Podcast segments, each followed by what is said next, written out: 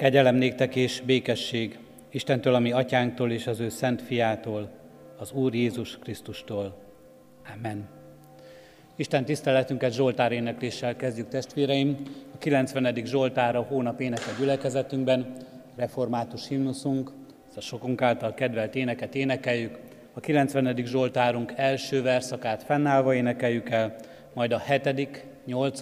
és 9. verseket helyünket elfoglalva. Az első vers így kezdődik. Te benned bíztunk elejétől fogva, Uram.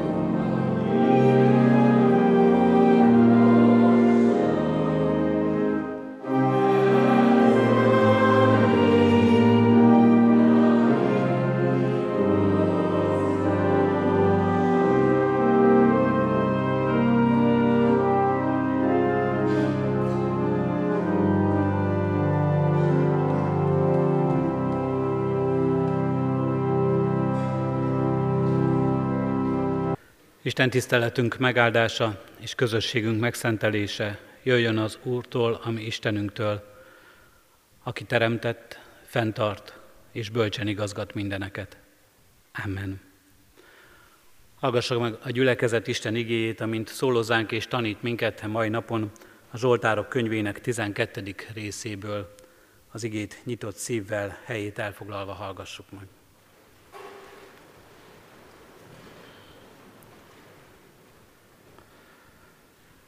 A karmesternek mély hangra, Dávid Zsoltára. Segíts, Uram, mert elfogytak a kegyesek, eltűntek a hívek az emberek közül. Hazug módon beszélnek egymással, sima szájjal, kétszínűen beszélnek.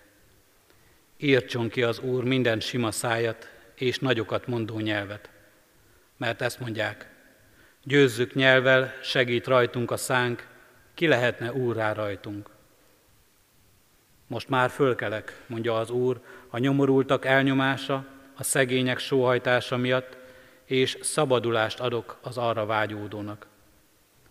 Az Úr ígéretei tiszták, olyanok, mint a hétszer tisztított ezüst, melyet földbe vájt formába öntöttek. Uram, Te megtartod ígéreteidet, minket pedig megoltalmazol ettől a nemzedéktől mindenkor, még ha bűnösök járkálnak is körülöttünk, és az alávalóságot magasztalják is az emberek. Eddig Isten írott igéje. Hajtsuk meg fejünket és válaszoljunk arra imádságunkban.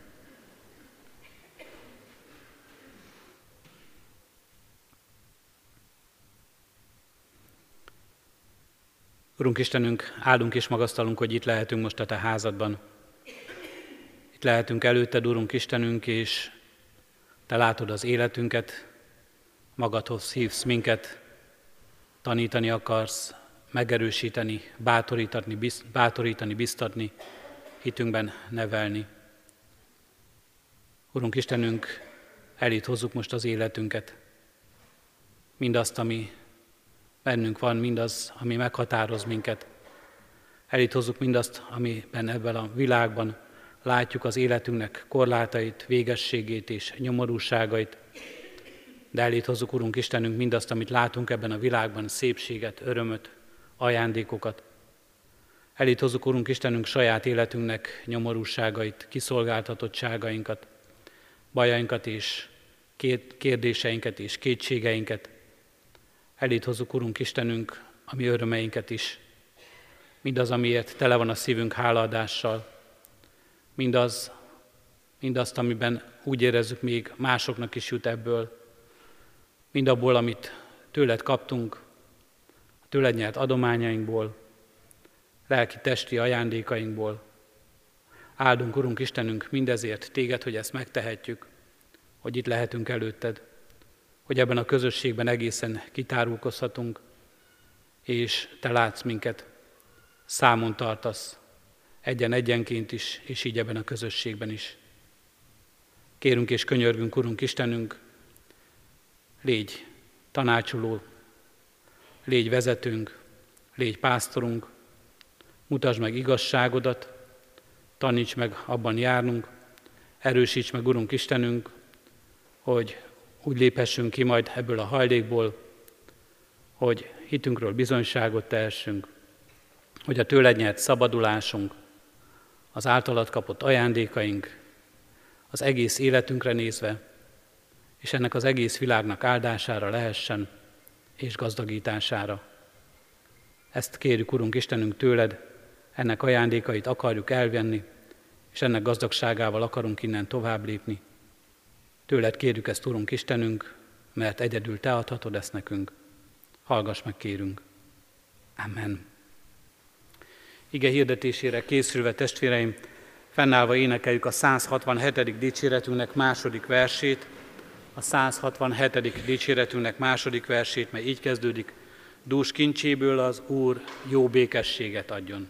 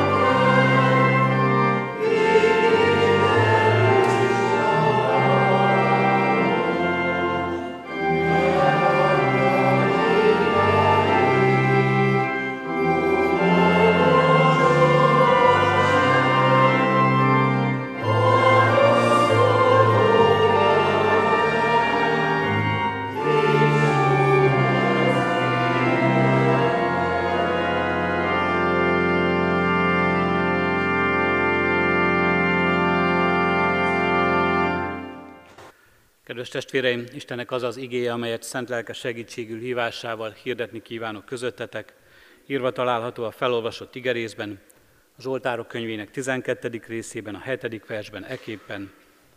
Az Úr ígéretei tiszták, olyanok, mint a hétszer tisztított ezüst. Eddig az írott ige.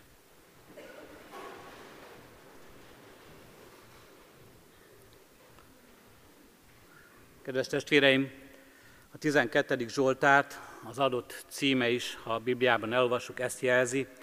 Két élesen elváló részre oszthatjuk föl, az ember hazug szava és az Isten igaz beszéde. Ez a két rész, amely élesen elkülönül egymástól ebben a Zsoltárban. Egy örök érvényű kitárulkozás és diagnózus az emberi viselkedés mindig aktuális nyomorúságáról, az emberi beszédről ez a Zsoltár. Ha elolvassuk, azt látjuk, nincs egyetlen mondata sem, amely úgy írná le az életünket, hogy arra azt mondhatnánk, Dávid idejében igaz volt, ma már idejét múlt. Bezzeg akkor lehet, hogy így volt, de ma már túlléptünk ezen. Minden szava, minden gondolata a 21. században, most 2020-ban is aktuális, és talán szembesülünk is ezzel minden nap. Az első felében a Zsoltáros panaszkodik ennek a Zsoltárnak. A panasz Zsoltárok közé is sorolhatjuk. Panaszkodik a Zsoltáros, és panaszkodik helyettünk is. Szinte a mi panaszunk szólal meg szavában. Először is talán itt álljunk meg egy pillanatra. Milyen jó, hogy panaszkodhat. Milyen jó, hogy a Zsoltáros ebben is azt mutatja nekünk, hogy Isten elé hozhatjuk a panaszainkat, a bajainkat, kitárulkozhatunk előtte, és elmondhatjuk neki. És Isten ezt megengedi, és elfogadja tőlünk, és meghallgatja az életünkben. Szeretünk panaszkodni, szeretjük elősorolni a bajainkat egymásnak, talán néha még dicsekedni is azzal, hogy nekünk milyen bajunk van, és mennyivel nagyobb, mint mindenki másé, de Isten előtt panaszkodni egészen más. Sokszor a hívő ember azt is érezni, hogy méltatlan dolog, és nem helyén való Isten előtt panaszkodni, mert Istennek inkább köszönetet kell mondanunk mindig és mindenkor. És igaz is, meg kell látnunk a, hála, a hálaadásra érdemes dolgainkat. És nem is szabad megfeledkeznünk arról. De ebben a Zsoltárban is arra tanít minket Isten, hogy azért is hálát adhatunk Istennek, hogy kiönthetjük előtte a szívünket, hogy őszintén elmondhatjuk előtte a panaszunkat is, hogy őszintén a lelkünk mélyére nézhetünk, az egész életünket vizsgálhatjuk át, és megkereshetjük, hogy mi is bánt valójában.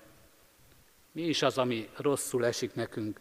Mi is az, ami az életünk nagy-nagy nyomorúsága.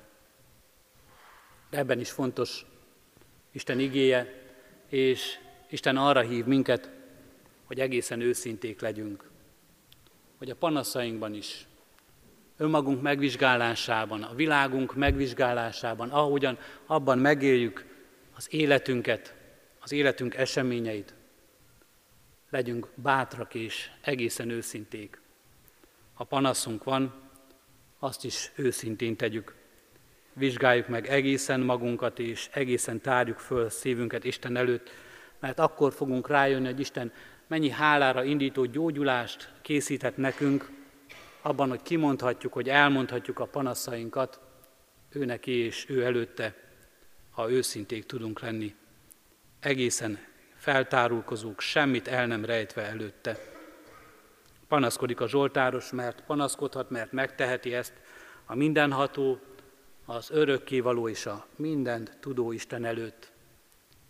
Isten nem gondolja azt, hogy fölösleges elmondanod, hiszen úgy is tudom, sőt, még jobban tudom, mint te, hogy mi a bajod, mi a gondod, hanem Isten türelmesen hallgat, meghallgat, és, megha- és elfogadja azt, amit mond. A Zsoltáros panaszkodik a meg nem értettségre, panaszkodik a hitetlenségre, panaszkodik a hazugságra, a plegykára, a rágalomra és az árulásra, amely mind-mind körülveszi őt. Segíts, Uram, mert elfogytak a kegyesek, eltűntek a hívek az emberek közül. Hazug módon beszélnek egymással, sima szájjal kétszínűen beszélnek. Érdekes ebben a panaszban, hogy a Zsoltáros a kegyes és hívő élet jellemzőjeként nem azt mondja, hogy eltűntek a templomba járók, hogy eltűntek az imádkozó emberek, hogy eltűntek azok, akik áldozatot hoznak az Isten elé. Nem a templomba járást, imádkozást és áldozást említi a kegyes élet jellemzőjeként, hanem az igaz beszédet. Mivel az emberek hazuggá váltak, kétszínűvé, sima szájúvá, ebből vonja le a következtetést, hogy nincs már kegyesség, nincs már hívő élet, nincs már hívő élet példája ebben a világban. És azt látjuk az egész Zsoltárban, hogy a beszéd, az emberi beszéd, a szó, mint kiemelt téma jelenik meg itt. A beszéd, amely alapvetően az Isten ajándéka.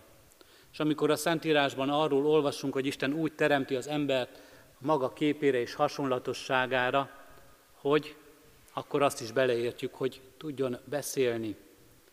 Beszélni az Istennel, szót érteni, megérteni az Istent, megérteni az Isten akaratát, megérteni az Isten beszédét, ahogyan Isten kommunikál az emberrel is, tudjon válaszolni erre, szavaiban is, és tudjon kérdezni, és tudjon kérni, és tudjon hálát adni, és tudjon dicsőíteni, és tudjon panaszkodni. A beszéd az Isten ajándéka az életünkben. Csodálatos ajándék, amelyel kiemel minket az Úristen a vele való kapcsolatba és kapcsolatra, és amelyel kiemel minket az Úristen a magányból is. A beszéddel, ahogyan egymással szót érthetünk, ahogyan a másik embert megszólíthatjuk és szólhatunk hozzá, és ahogyan egészen magányosan az Istenhez szólhatunk, és az Isten szavát hallhatjuk. Csodálatos ajándékot ad nekünk az Úristen. Mégis természetessé válik, és hétköznapi dolog is számunkra. Észesen vesszük, hogy tudunk beszélni, hogy adatot nekünk ez az ajándék, és sokszor valljuk be őszintén, észesen vesszük, hogy mit beszélünk, hogy mire használjuk Istennek ezt az ajándékát. Hétköznapi dolog, mely egészen természetessé válik az életünkben, és néha ünnepi dolog, az életünknek olyan része, amelyért máskor hálát adhatunk. Sokak számára a megélhetés, a munka alapvető eszköze lett a beszéd, a nyelv, a beszélt nyelv. A művészekre gondolhatunk, a különféle médiumok munkatársaira, tanárokra, politikusokra, ügyvédekre, bírókra és a lelkészekre is. Sokaknak a megélhetésük is ettől függ. Hogyan beszélnek, mit mondanak. Vannak, akik művészi szinten művelik, írók és költők. Rácsodálkozunk, ahogyan beszélik, ahogyan művelik a szavaknak erejét. Rácsodálkozunk arra, ahogyan használják kifinomult érzékkel, lenyűgözve másokat. Másik csak funkcionálisan, éppen a legszükségesebbet mondják el, csak a szükséges mértékben használják ezt. Csodálatos ajándék, ezerféle módon használva az életünkben. De ne feledkezzünk el arról sem, hogy a beszéd, a szó, az ige, az Isten üzenetének kiválasztott része. A kijelentés olyan formája, amelyet Isten valamilyen módon kiválasztott, és azt gondolta, így és ezáltal fog üzenni nekünk, és ezáltal akarja átadni üzenetét rajtunk keresztül. Leginkább a beszédben jelenik meg ez. Bár a mai Ószövetség igékben Mózesről olvasunk, aki kőtáblára írja Isten igéjét, de Isten maga az, aki adja ezeket az igéket. És a Szentírásban is leginkább beszéd által és nem írásban adatik ez a kijelentés. És a római levélben azt olvassuk, a hitát hallásból van, a hallás pedig Krisztus beszéde által. Még rendkívülibb lesz ez az ajándék, azáltal, ahogyan Isten használja, ahogyan Isten szól és jelenti ki magát. Már a teremtésben szavával teremtve mindent, azt mondva, hogy legyen és lett minden egyetlen szavára, igeként használva, és azután végig a kijelentésben, és azután Krisztusban, ahogy szava által gyógyul és újjá teremt mindent, gyógyít és újjá teremt mindent. És ugyanakkor ebben a beszédben azt is látjuk, azzal is szembesülünk, amit a Zsoltáros is lát, és ami miatt panaszkodik, hogy mivé teszi az ember minden mással együtt a beszédet is. És így lesz kiemelt téma a Zsolt, ebben a Zsoltárban a hazugság, a család, nem tiszta beszéd, az igaztalan szó. Hazug módon beszélnek egymással az emberek. Sima szájjal, kétszínűen beszélnek. Írtson ki az Úr minden sima szájat és nagyokat mondó nyelvet. Kér átkot a Zsoltáros azokra, akiket így ismer. Hogyan jutott ide az emberiség? Mi történt velünk, mi történt ebben a világban, mi történt a beszédünkkel? Az, ami nem csak a beszédünkkel. Folyamatosan arról tanít minket a Szentírás, ahogy Kálvin János fogalmaz, hogy az egész életünknek Istennel van dolga. Az egész életünknek Istennel van dolga. Isten és ember kapcsolata kihat a mi ember és ember kapcsolatainkra is. Azt mondja a Zsoltáros, elfogytak a hívek, majd folytatja, hazug módon, kétszínűen beszélnek az emberek. Elfogytak a hívek, hazug módon beszélnek az emberek. Isten és ember kapcsolata, hitünk megfogyatkozása, a hit elvesztése, Isten elvesztése. Azt, köve, abba, azzal a következménnyel jár az életünkben és a világunkban, hogy elveszítjük egymást is. Önmagunkat, az igazságot, és mindazt, ami ebben összeköt, a bizalmat, az egyetértést. Ebben erősítenek meg az Isten kijelentésének igazságai is mind.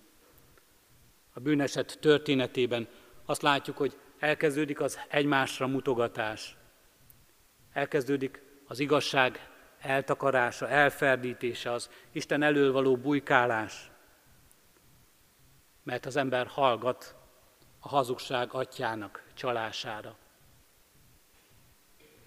A tíz parancsolatban ott van előttünk a két kőtábla. Az első kőtáblán az Isten és ember kapcsolatáról szóló parancsolatok, majd az ötödiktől a tizedik parancsolatig az ember és ember, a közöttünk lévő kapcsolatok rendezése, amelyben Isten kijelenti, hogyan éljen az ember, de az első a vele való rendezett életünk. És majd ebből fakadhat, hogy egymással is rendezni tudjuk életünket. Ott van ez a Zsoltár, és még sok más Zsoltárt is hozhatnánk ide, amely bűnbánó módon, önmagában látva, vagy panaszkodva a világban látja ennek romlását. És ott van előttünk Jézus nagy parancsolata, melyben arról tanít, szeresd az Urat, a te Istenedet. Ez az első. Majd ebből következik, szeresd fele barátodat, mint magadat, és majd tudod szeretni önmagadat. Isten és ember kapcsolata kihat az emberekkel való az önmagunkkal való kapcsolatunkra is. Erre emlékeztetés, erre is tanít minket ez a Zsoltár. Az Istentől való elfordulás magával hozza az emberektől való elfordulásunkat és elidegenedésünket is.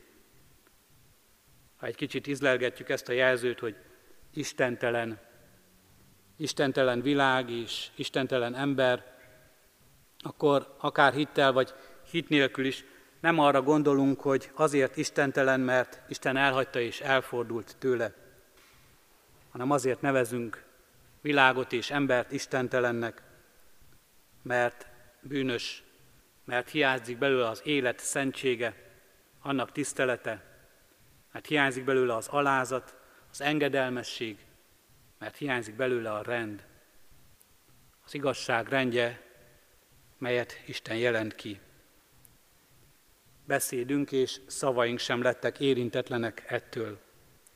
Az egész életünknek, a beszédünknek is Istennel van dolga.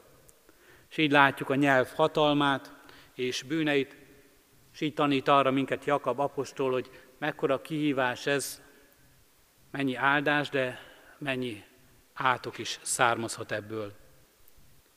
És így szembesülünk ezzel mi magunk is, nem csak a Zsoltáros, itt a modern világunkban, a 21. században, az információs társadalom korában, amikor talán azt látjuk, még inkább megnövekedett ennek hatalma és ereje. A média világa, a negyedik hatalmi ág képviselői milliókat, milliárdokat befolyásolnak, ejtenek rabul, hírekkel, és ma már szinte minden nap arról szólnak a hírek, hogy álhírekkel, fake newsokkal az embereket hogyan befolyásolják. Milyen ereje van a beszédnek, milyen hatalommá válik a kimondott vagy a leírt szó az életünkben. A Zsoltáros tanúsága az, nincs jó vége, ha elmozdulnak a határok, valóság és hamisság, jó és rossz, igazság és hazugság között. Minden bizonytalanná válik, és mindenki bizalmatlanná lesz. Miben és kiben bízhatunk, ha nem látjuk a határt, igaz és hamis, jó és rossz, valós és kitalált között. Kicsúszik a lábunk alól a talaj, kimozdul a kerék, mely az igazság tengelyén forog. Dávidnak tele volt a szíve ezzel a nagy keserűséggel. És különösen keserűvé vált a szíve, amikor azt látta és azt tapasztalta maga körül, hogy milyen kevés az egyenes szívű, az őszinte, a becsületes, az igaz ember, és annál is fájdalmasabb volt számára, amikor olyan emberekről látta és tapasztalta ezt, akik magukat Istenfélőnek és hívő embereknek tartották. Az igaz, hogy az a nem hívő emberek közösségében is előfordul a képmutatás, de az a tapasztalatunk talán sokunknak, hogy sokkal kirívóbb és sokkal fájdalmasabb, irritálóbb, ha vallásos, sőt, ha a hívő emberek között látjuk a képmutatást, hazug beszédet. Jézus követőiben is meg lehet botránkozni. Megbotránkozhat mindenki, aki látja és hallja a beszédünket, a fogadkozásainkat, majd látja és szemtanúja csúfos bukásunknak. Klasszikus vádként szokták ránk olvasni. Vizet prédikálunk és bort iszunk. Valóban nagy gond, a hívő életünkön nem látszik meg az Isten igazsága, melyet alázattal fogadunk el. Nem látszik meg az Isten kegyelme, amelyre úgy gondolunk, hogy napról nap abból élünk. Nem látszik meg rajtunk az Isten bűnbocsátó szeretete, amely minden nap új lehetőséget ad és felemel minket. De ebben a világban azt is föl kell tudnunk mutatni, hogy nem vagyunk tökéletesek, és nem vagyunk szentek, de Isten kegyelméből és Isten szeretetéből, az Isten erejéből és az Isten igazságából, vezetéséből és tanításából mégis közelebb léphetünk hozzá a tökéleteshez és a szenthez. Persze Jézus is azt mondja, a botránkozás az egyházon elkerülhetetlen, és nem is csoda, hiszen a kontraszt sokkal nagyobb az elvárás és a valóság között. Mert eleve gyarló elvárásokat támaszt az egyházzal szemben, és az egyházban is sok ember. Az egyház, a hívő ember legyen szent, és tökéletes, és oldja meg a világ összes nyomorúságát. De ezzel szemben a valóság az, hogy nem leszünk szentek és tökéletesek, de az Isten megszentel minket, és az Isten vezetni akar minket a tökéletesség felé, az ő országa felé, és meg akar ajándékozni minket, hogy akarjuk, készek legyünk tenni a világ nyomorúságai ellen. De nem mi oldjuk meg, nem mi tesszük meg, hanem ő, ő oldja meg és ő tesz, rajtunk keresztül és általunk is. Ott van még az is, hogy a vallásos ember talán még a nem vallásosnál is sokkal jobban szeretné leplezni azt, hogy mi van a gondolataiban, a szívében és az életében, mert úgy érzi, nem teheti meg, hogy őszinte legyen teljesen, mert azzal önmagának, a vallásos emberről kialakított képének, vagy éppen az Istennek ártana, akit képvisel. És ezért talán még könnyebben vagyunk kaphatóak arra, hogy védkezzünk a képmutatásban, a hazugság bűnében.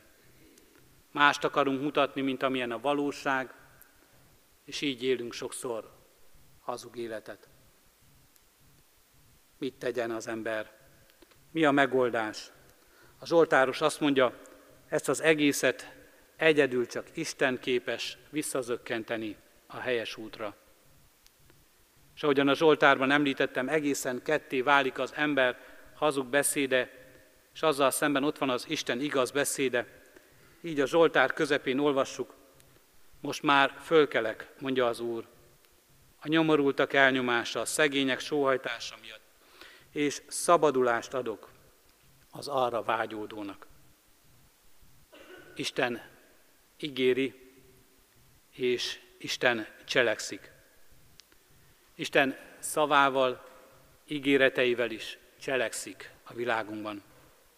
Milyen érdekes, hogy Isten a megoldást nem abban mutatja meg a Zsoltáros szavai szerint, hogy valami nagy földindulás, valami nagy kataklizma, valami nagy-nagy dolog állítja helyre a világ rendjét, hanem Isten azt mondja, az ígéreteim és az abban való bizalom, a hit, az ígéreteimnek az elfogadása, az arra való hagyatkozás, az a bizalom, ahogyan ebben élsz, az állítja helyre először benned a világot. És a benned helyre áll a világ rendje, ha benned helyre áll az igazságom, ha te megtapasztalod a szabadításomat, és ha te magad megszabadított emberként élsz ebben a világban, akkor történik a csoda, hogy gyógyul a világ körülötted, és gyógyul a világ benned. Igaz beszéded, hited, és abból fakadó életed által. Isten önmagát, szavát, ígéreteit állítja szemben mindazzal, amit szólunk, amit mi ígérünk. Jézus azt mondja, a ti igenetek legyen igen, és nemetek nem mert az Istennél így van. Az ő igene igen, és az ő nemje nem. Legyen az Isten igéje hétszer tisztított ezüst számunkra, minden salak nélkül való, minden oda nem illő dolog nélkül való, legyen tiszta számunkra. Az Isten ígéretei igazak és beteljesülnek. Szabadulást adok az arra vágyódónak megjelenik ez a szabadulás, és itt van, és a miénk, ha vágyunk rá, nekünk ajándékozza az Isten. Tiszták és igazak ezek az ígéretek, és beteljesültek. És tiszták és igazak lehetnek az életünkben is, és beteljesülhetnek az életünkön keresztül. Csodálatos módon a megtartatásunkban, a hitünkben, az emberi kapcsolatainkban is. Ajándékozzon meg minket Isten ezzel a bizalommal, ígéreteire való ráhagyatkozással, annak elfogadásával.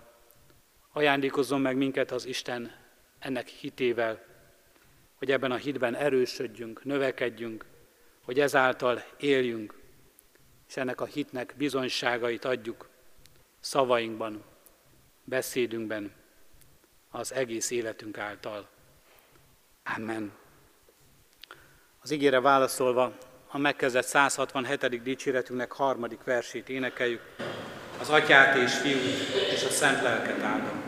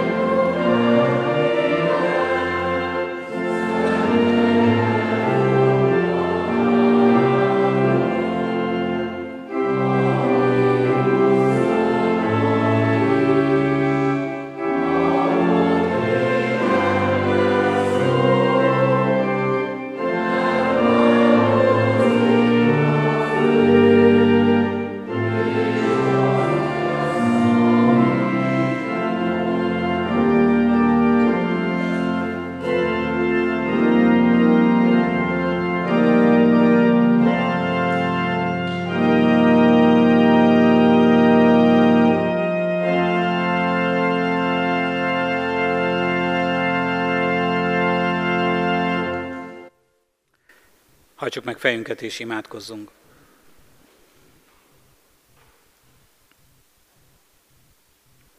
Köszönjük, Urunk Istenünk, hogy igét tükrében megláthatjuk önmagunkat, megláthatjuk-e világunkat, megláthatjuk az igazságot és a valóságot.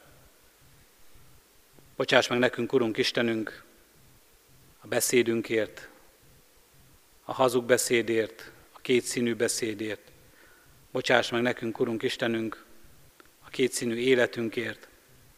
Bocsáss meg, amikor el akartuk rejteni a valóságot egymás elől, és előled is. Amikor jobbnak akartuk láttatni és mutatni magunkat, mint amilyenek valójában vagyunk. És többnek akartuk bemutatni magunkat, Urunk Istenünk, a valóságnál, akár beszédünken, nagyokat szólva, akár az életünkben, mások fölé nőve. És különösen bocsáss meg nekünk, Urunk Istenünk, amikor ha úgy éreztük, hogy nem tudunk mások fölé nőni, akkor másokat akartunk lenyomni magunk körül. Hazug beszéddel, rágalommal, család szavakkal. Kérünk és könyörgünk, Urunk Istenünk, hát, hogy igét tükrében meglátva önmagunkat, a világunkat, lássuk meg az ige igazságát is. Lássuk meg a Te ígéreteidet is.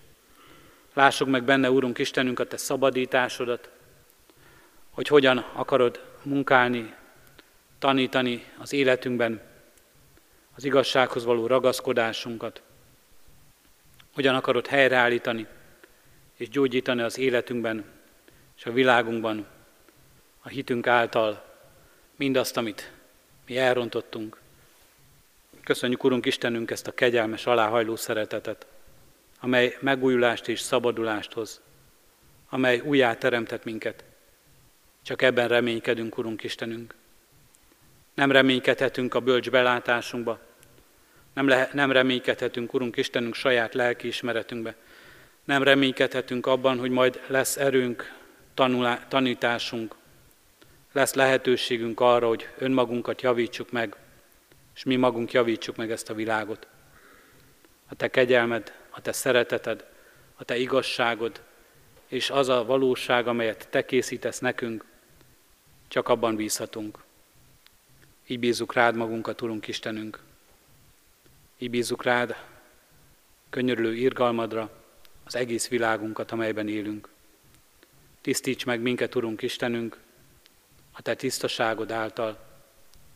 Tisztíts meg minket, Urunk Istenünk, mindattól, ami nem szent, ami nem igaz, ami nem tökéletes és ami nem méltó hozzád.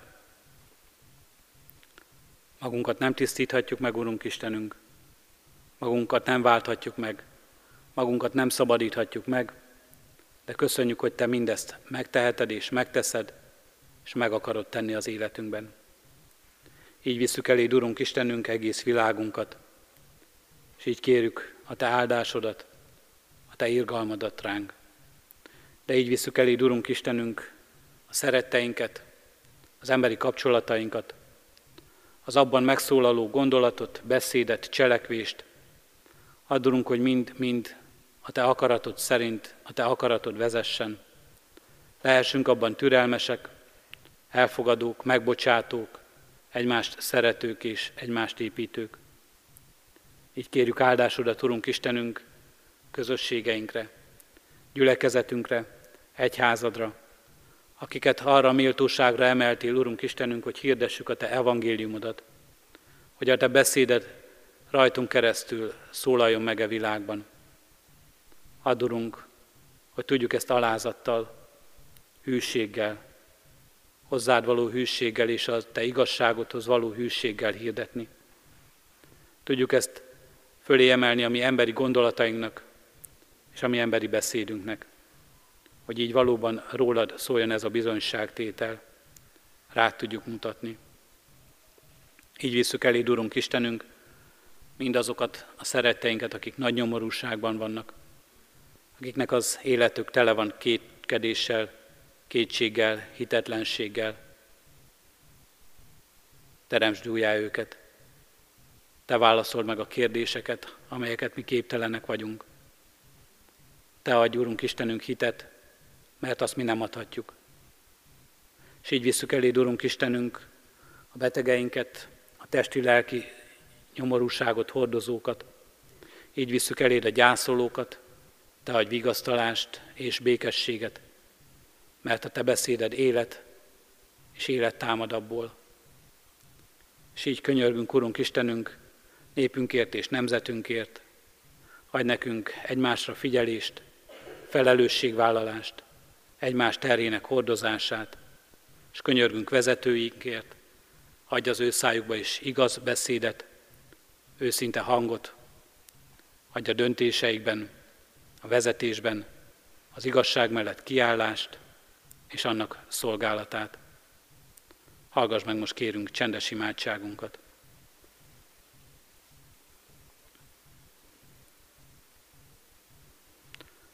Amen. Fennállva együtt is imádkozunk Jézustól tanult imádságunkkal. Mi atyánk, aki a mennyekben vagy, szenteltessék meg a te neved. Jöjjön el a te országod, legyen meg a te akaratod, amint a mennyben, úgy a földön is. Minden napi kenyerünket add meg nékünk ma, és bocsáss meg védkeinket, miképpen mi is megbocsátunk az ellenünk védkezőknek és ne védj minket kísértésbe, de szabadíts meg a gonosztól, mert Téd az ország, a hatalom és a dicsőség mindörökké. Amen.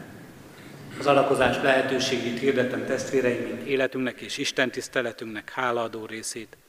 Szívünkben alázattal, Urunk, áldását fogadjuk. Az Istennek békessége, amely minden értelmet felülhalad, meg fogja őrizni a ti szíveteket és gondolataitokat a Krisztus Jézusban. Amen. Foglaljunk helyet, és néhány hirdetést hallgassunk meg.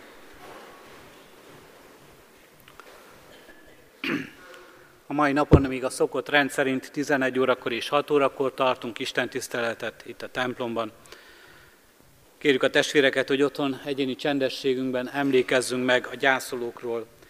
Imádkoztunk Nagy László Elek 76 éves, Fazekas Piroska 81 éves, Bodrics Zoltánné Ötvös Magdolna 75 éves, Mucsi István Mihály 79 éves korában elhunyt szerettüket gyászoló testvéreinkért. Halottaink vannak, Orbán Józsefné Szabó Piroska 90 éves korában hunyt el, augusztus 3-án hétfőn 3.4.10-kor lesz a temetése. Valkai Lászlóné Szabó Terézia, szinten 90 évet élt testvérünk temetése, augusztus 5-én szerdán 3.4.11-kor lesz. Szekér Istvánné Acsai Zsuzsanna, 86 évesen hunyt el, augusztus 5-én szerdán délután 2 órakor lesz a temetése. Isten vigasztalását kérjük a gyászolók életére. Sírjunk a sírókkal, de örvendezzünk az örvendezőkkel is, így hirdetjük a házasolandó jegyes párokat. Dr. Fellegi Nándor, kecskeméti születésű, római katolikus ifjú jegyezte, Simon Lilla, kecskeméti születésű, református hajadont. Másodszor hirdetjük, Deli Ferenc jegyezte Pungú Zsuzsanna Katalint, és Kurgyis András jegyezte Jánbor Annát. Sarmadszor hirdetjük, Lengyel Dániel jegyezte Márkus Nórát. Isten áldja meg a tervezett házasságokat. Adományok érkeztek az elmúlt héten, a templom felújítására 65 ezer forint, egyházfenntartói járulékon keresztül 59 ezer forint, a szolidaritási alapra 22 ezer forint és a Széchenyi Városi Misszióra 22 ezer forint. Továbbra is hirdetjük még szeptember végéig templom felújítására az adományok befizetésének lehetőségét. Eddig összesen 23 millió 800 ezer forint érkezett erre a célra. A Széchenyi Városi templomra pedig továbbra is hirdetjük az adományok lehet, adokozás lehetőségét. 8 millió 500 ezer forint adomány érkezett eddig.